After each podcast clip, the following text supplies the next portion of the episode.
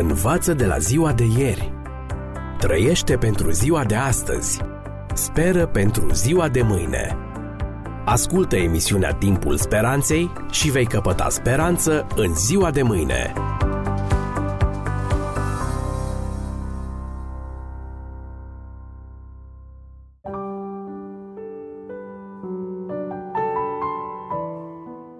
Dragi prieteni, bine v-am regăsit la o nouă ediție a emisiunii Timpul Speranței. În această ocazie vom analiza pilda banului pierdut spusă de Mântuitorul Lumii.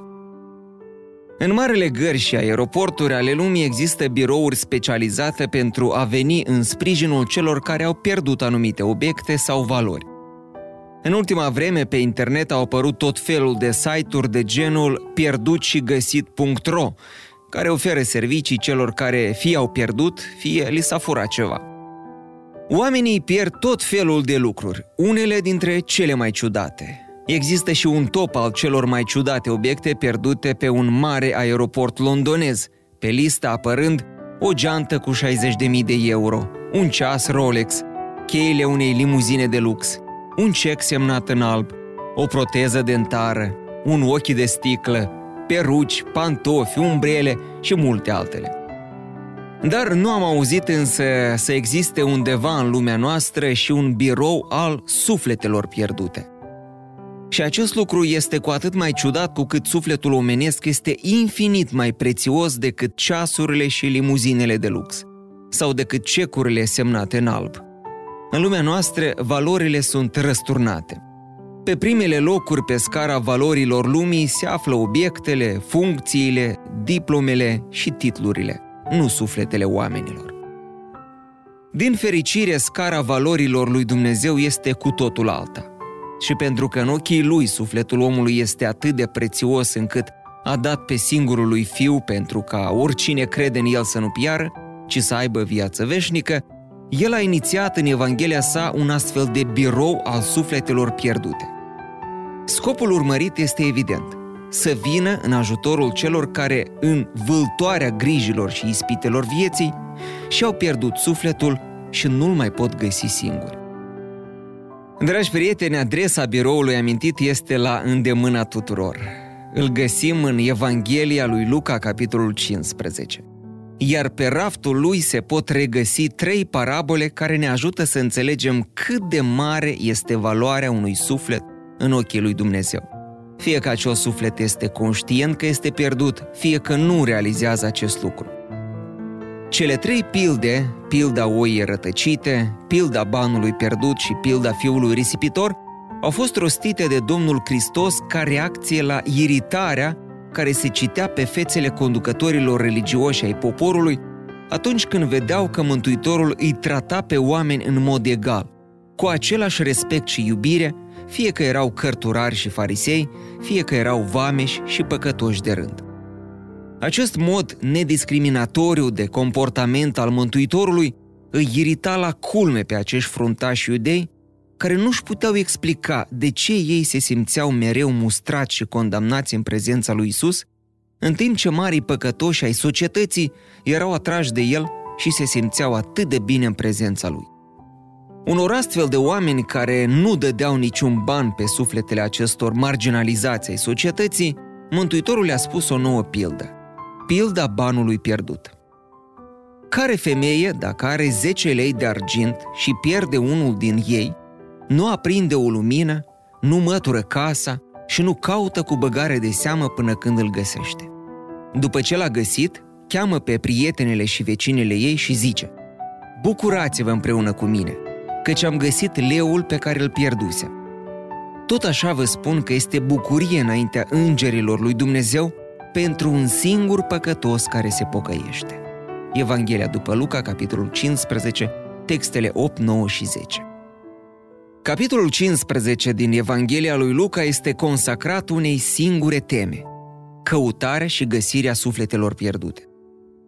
Acestei teme unice, Mântuitorul îi dedică numai puțin de trei parabole distincte.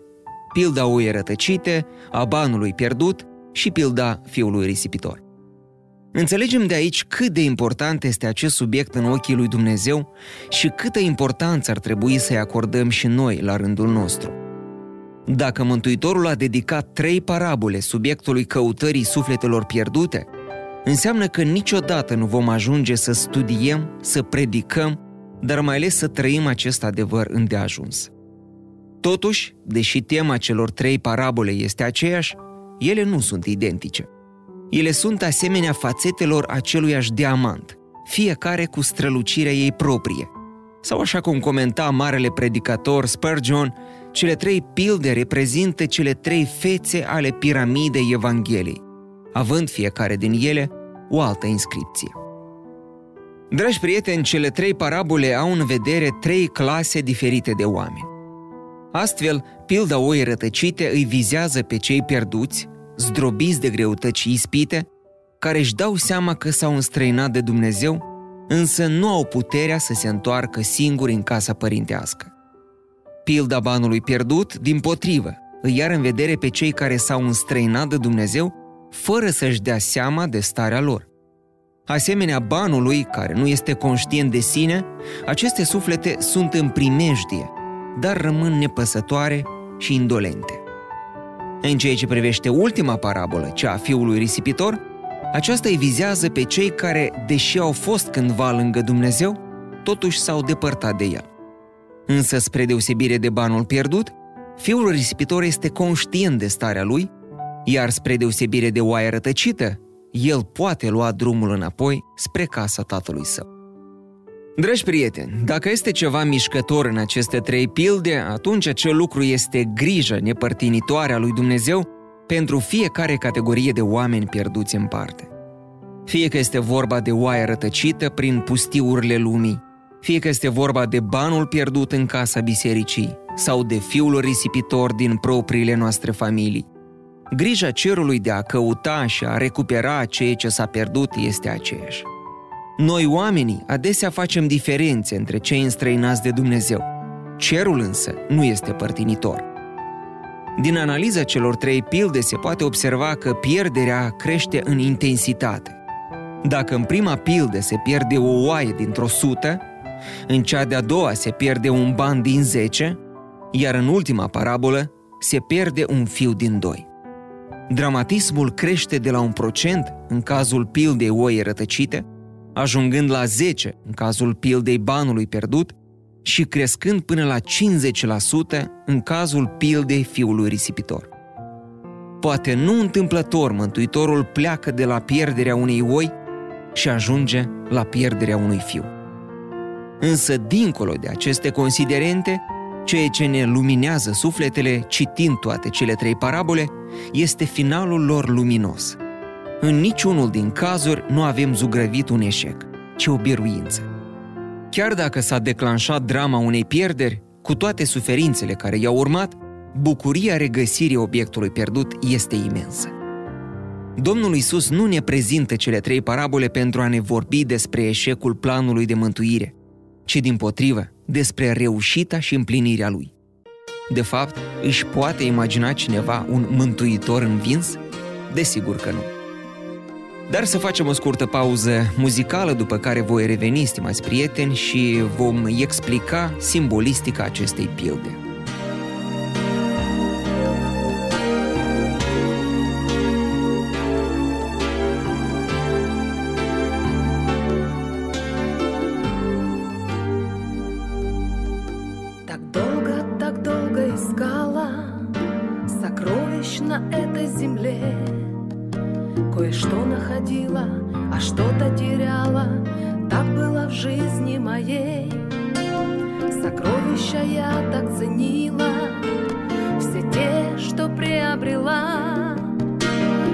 Драгоценную чудо-жемчужину я, наконец, не нашла. Ты моя жемчужина, Иисус, самая большая. Все сейчас свое я продаю, тебя приобретая. Больше мне не нужен этот груз. Ты моя жемчужина, Иисус, самая большая, самая большая. Ты моя жемчужина, Иисус, сердце замирает, все сейчас свое я продаю.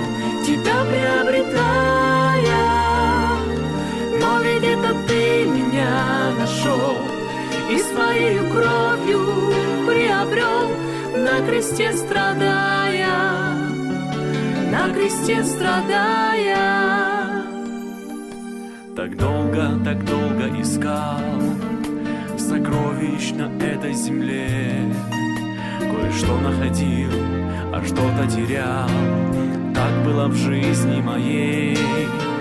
Сокровища я так ценил Все те, что приобрел Пока драгоценную чудо-жемчужину Я наконец не нашел Ты моя жемчужина, Иисус, самая большая. Все сейчас свое я продаю, тебя приобретая. Больше мне не нужен этот груз. Ты моя жемчужина, Иисус, самая большая, самая большая. Ты моя жемчужина, Иисус, сердце замирает. Все сейчас свое я продаю, тебя приобретая. Но ведь это ты меня нашел и своей кровью кресте страдая. Ты моя жемчужина, Иисус, самая большая. Все сейчас свое я продаю, тебя приобретая.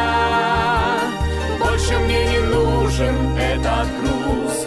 Ты моя жемчужина, Иисус, самая большая, большая. Ты моя жемчужина, Иисус, сердце замирает. Все сейчас свое я продаю, тебя приобретая. Но ведь это ты меня нашел и своей кровью приобрел на кресте страдая, на кресте страдая.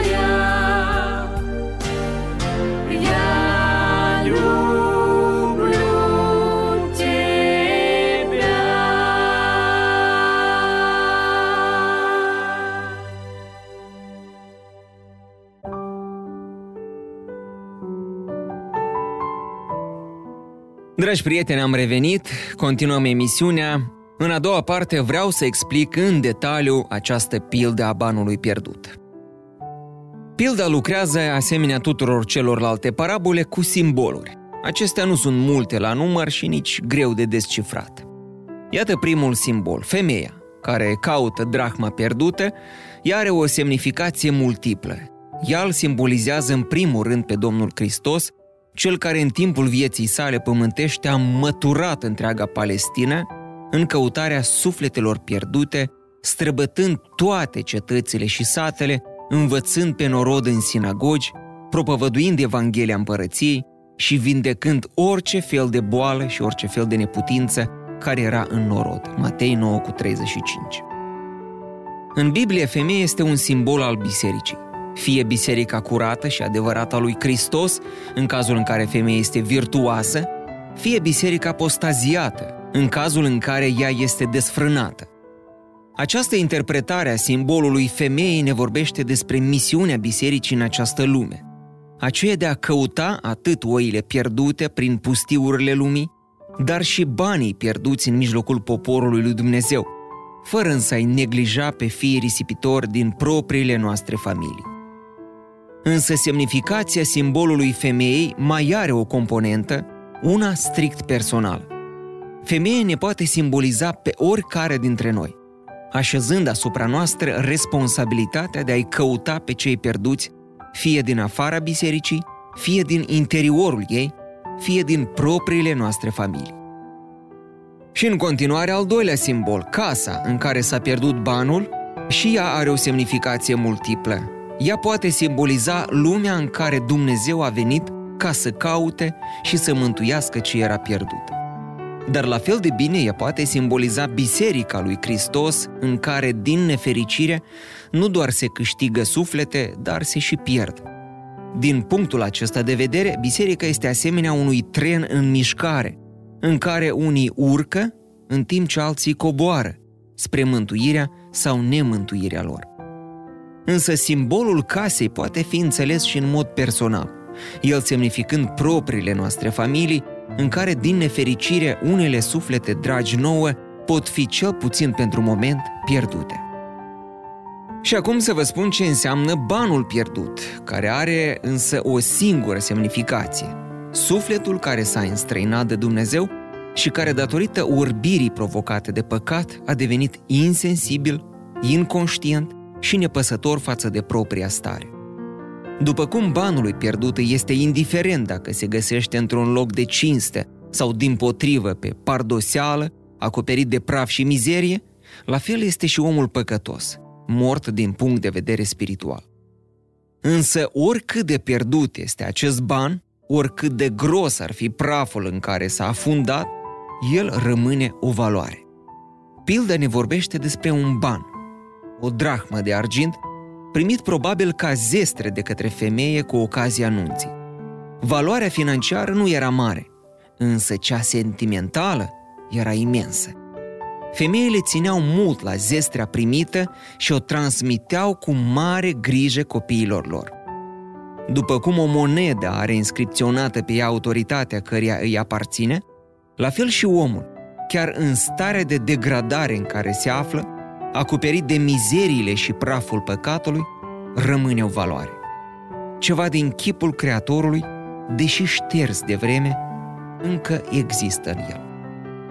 Lumina aprinsă din parabolă, potrivit Scripturii, este cuvântul lui Dumnezeu.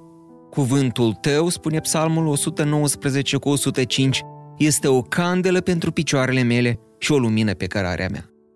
Această lumină, dragi prieteni, ne conduce la adevăratul izvor al ei. Iisus Hristos, Fiul lui Dumnezeu, Cel care a spus despre sine, Eu sunt lumina lumii. Cine mă urmează pe mine nu va umbla în întuneric, ci va avea lumina vieții. Ioan 8 cu 12 Mătura este un simbol ceva mai greu de descifrat. Ca să înțelegem semnificația, trebuie să ne gândim la utilitatea ei. Mătura este destinată curățeniei, înlăturând praful și mizeria. Care este acel element care face ordine în viața omului păcătos, înlăturând tot ce nu este după voia lui Dumnezeu? Desigur, este vorba de Duhul Sfânt, de Spiritul lui Dumnezeu. Însă pentru a face curat în viața unui om, Duhul lui Dumnezeu se folosește, așa cum comentează marele predicator Spurgeon, de mătura legii lui Dumnezeu, fără de care lumina Evangheliei nu ar fi de niciun folos. Așadar, nici lumină fără mătură, dar nici mătură fără lumină. Nici Evanghelie fără lege, dar nici lege fără Evanghelie. Și ultimul simbol din parabolă sunt vecinii femeii cu care aceasta împărtășește întreaga bucurie a regăsirii banului pierdut, care îi reprezintă pe îngeri, după cum reiese chiar din concluzia pildei. Tot așa vă spun că este bucurie înaintea îngerilor lui Dumnezeu pentru un singur păcătos care se pocăiește. Luca 15 cu 10. Așadar, vecinii bisericii, dar și ai fiecăruia dintre noi în parte, sunt chiar îngerii lui Dumnezeu. Iată o vecinătate încurajatoare. Stimați ascultători, dacă în pilda oie rătăcite oaia se pierduse undeva afară din staul, prin văile adânci sau pustiurile vieții, în pilda banului pierdut, pierderea se produce în casă. Banul nu este pierdut nici pe mare, nici pe cărări de munte sau prin piețele orașelor, ci acolo unde ne-am așteptat cel mai puțin, în casă. Banul nu este pierdut pentru că nu s-ar mai afla în casă, ci pentru că nu mai este la locul lui, acolo unde l-a așezat cu multă grijă femeia. Înțelegem de aici că parabola nu se referă atât de mult la oamenii care s-au înstrăinat de Dumnezeu din afara bisericii, ci chiar la cei care s-au pierdut în interiorul ei. Poate că acești oameni încă mai respectă niște forme ale religiei, încă se mai îmbracă frumos când vin cu întreaga biserică la închinare. Poate că ei încă își mai îndeplinesc un minimum de datorii și responsabilități în biserică. Dar inima lor nu mai este la locul ei, acolo unde a fost cândva pe vremea dragostei din tâi. De aici deducem că pot fi pierduți oameni din afara bisericii care s-au afundat în păcate grosolane, dar și creștini cu numele, a căror inimă nu se mai bate de mult pentru Dumnezeu. Și cel mai trist lucru este faptul că acești oameni, asemenea drahmei pierdute, nu sunt conștienți de starea lor. Cu toate acestea, pilda ne aduce multă speranță și în aceste cazuri. De ce? Iată câteva motive. Primul, banul este pierdut, dar el nu este uitat de stăpâna casei. Femeia căreia îi aparține acest ban ține o evidență exactă a averii sale. Aceasta este nădejdea noastră. Deși oamenii se pierd, fie în afara, fie în interiorul bisericii, Dumnezeu nu îi uită. El ține o evidență exactă, iar inima sa se gândește și tânjește după fiecare dintre ei. În al doilea rând, banul este pierdut, dar nu a fost pierdut și dreptul femeii asupra lui. Acest ban nu va ajunge niciodată în proprietatea altuia. Și acesta este un gând încurajator. Chiar și cei morți în greșelile și păcatele lor încă îi aparțin lui Dumnezeu. Inscripția Creatorului din om, deși poate că este ștearsă și deteriorată datorită păcatului, încă se mai vede arătând că îi aparținem în totalitate. În al treilea rând, banul este pierdut, dar este prețuit. El este prețuit nu atât pentru valoarea lui financiară, căci o drahmă nu reprezenta o valoare prea mare în acea vreme. Era a doua monedă ca valoare și reprezenta plata unei zile de muncă. Așadar, nu valoarea financiară era aceea care făcea ca banul să fie prețuit de femeie, ci valoarea lui sentimentală. Acel ban făcea parte din zestrea femeii, iar miresele din acea vreme, cum v-am spus anterior, purtau cu mândrie aceste monede cusute pe o bentiță. Pierderea unei astfel de monede, având o valoare sentimentală atât de mare, reprezenta o mare nenorocire, iar bucuria regăsirii ei era pe măsură. Nu la fel stau lucrurile și cu noi oamenii? Psalmistul se întreabă, ce este omul ca să te gândești la el? Și fiul omului ca să-l bagi în seamă? Psalmul 8 cu 4. Într-adevăr, ce este omul? Un pum de țărână vorbitoare, ale cărui zile zboară ca o scânteie. Dar ce valoare imensă, sentimentală, are el în ochii Creatorului? Noi suntem monede din marea zestre a creațiunii și lipsa oricăruia dintre noi îl face pe Creatorul nostru să nu aibă liniște, până ce nu ne va găsi și aduce înapoi la locul pe care ni l-a pregătit în marele său plan. În al patrulea rând, banul este pierdut, dar există speranță că va fi găsit. Când a făcut inventarul și a observat lipsa drahmei, femeia nu a deznădăjduit, ci a trecut imediat la căutarea ei, având speranță că îl va găsi. Și în ultimul rând, banul este pierdut, dar este pierdut în casă. Nu pe fundul mării, nu în prăpăstiile munților sau în nisipul pustiului, unde șansa de a-l găsi ar fi fost minimă. Femeia știe că acest ban se află în casă. Este atât de mângâietor să știm că oricât s-a înstrăinat cineva de Dumnezeu, el este pierdut în casă. Aceasta înseamnă că el încă se mai află sub influența milei lui Dumnezeu în zona de lucru a bisericii, acolo unde lucrează încă Duhul Sfânt. Dragi prieteni, pierderea banului este o dramă, dar nu este o fatalitate. Iar finalul luminos al parabolei ne aduce speranța că cei de lângă noi, care sunt încă pierduți înstrăinați de Dumnezeu, nu sunt fără nădejde. Dumnezeu are evidența fiecăruia dintre ei, îi prețuiește și va face tot posibilul și imposibilul ca și ei să fie regăsiți și readuși la adăpostul mântuirii. Învață de la ziua de ieri. Trăiește pentru ziua de astăzi. Speră pentru ziua de mâine. Ascultă emisiunea Timpul Speranței și vei căpăta speranță în ziua de mâine.